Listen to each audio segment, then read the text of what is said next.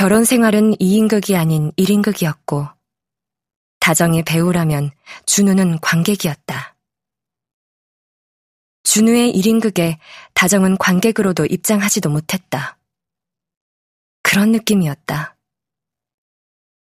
결혼 생활의 고비마다 스스로 믿음을 키워 넘기곤 했던 건 다정 자신이었고, 그런 과정에서 믿음은 형성되는 것이 아니라 만들어가는 것임을 체득했다.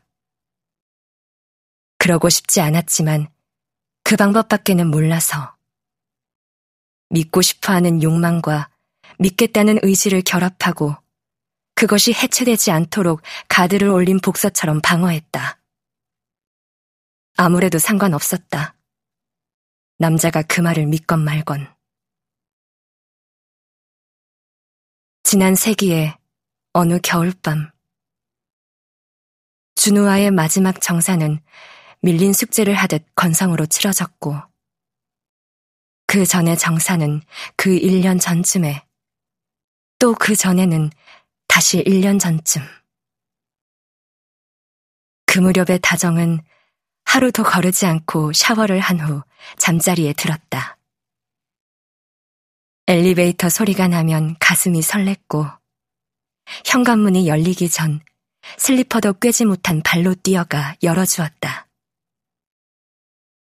말없이 들어서던 준우의 모습만으로도 애정과 원망으로 가슴이 뻐근해지던 시절. 술에 쩔어 새벽에 들어온 준우가 등을 돌리고 자던 시절이었다. 돌아놓은 준우의 등은 너무 넓었고 다정의 자궁에는 소용이 닿지 않는 루프가 들어있었다. 무지근한 통증과 간간히 비치던 혈흔으로만 존재가 확인되던. 루프는 무용한 유효기간을 채운 후 제거되었다. 교체를 할 필요는 없었다. 그리고 더 이상은 루프조차 필요 없게 된 다정의 몸이 남았다. 다정은 전화기의 키패드를 열어 이를 길게 누른다. 신호가 간다.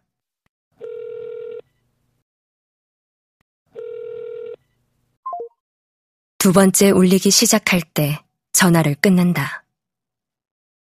중요한 것은 통화 여부가 아니라 기록을 남기는 일이다.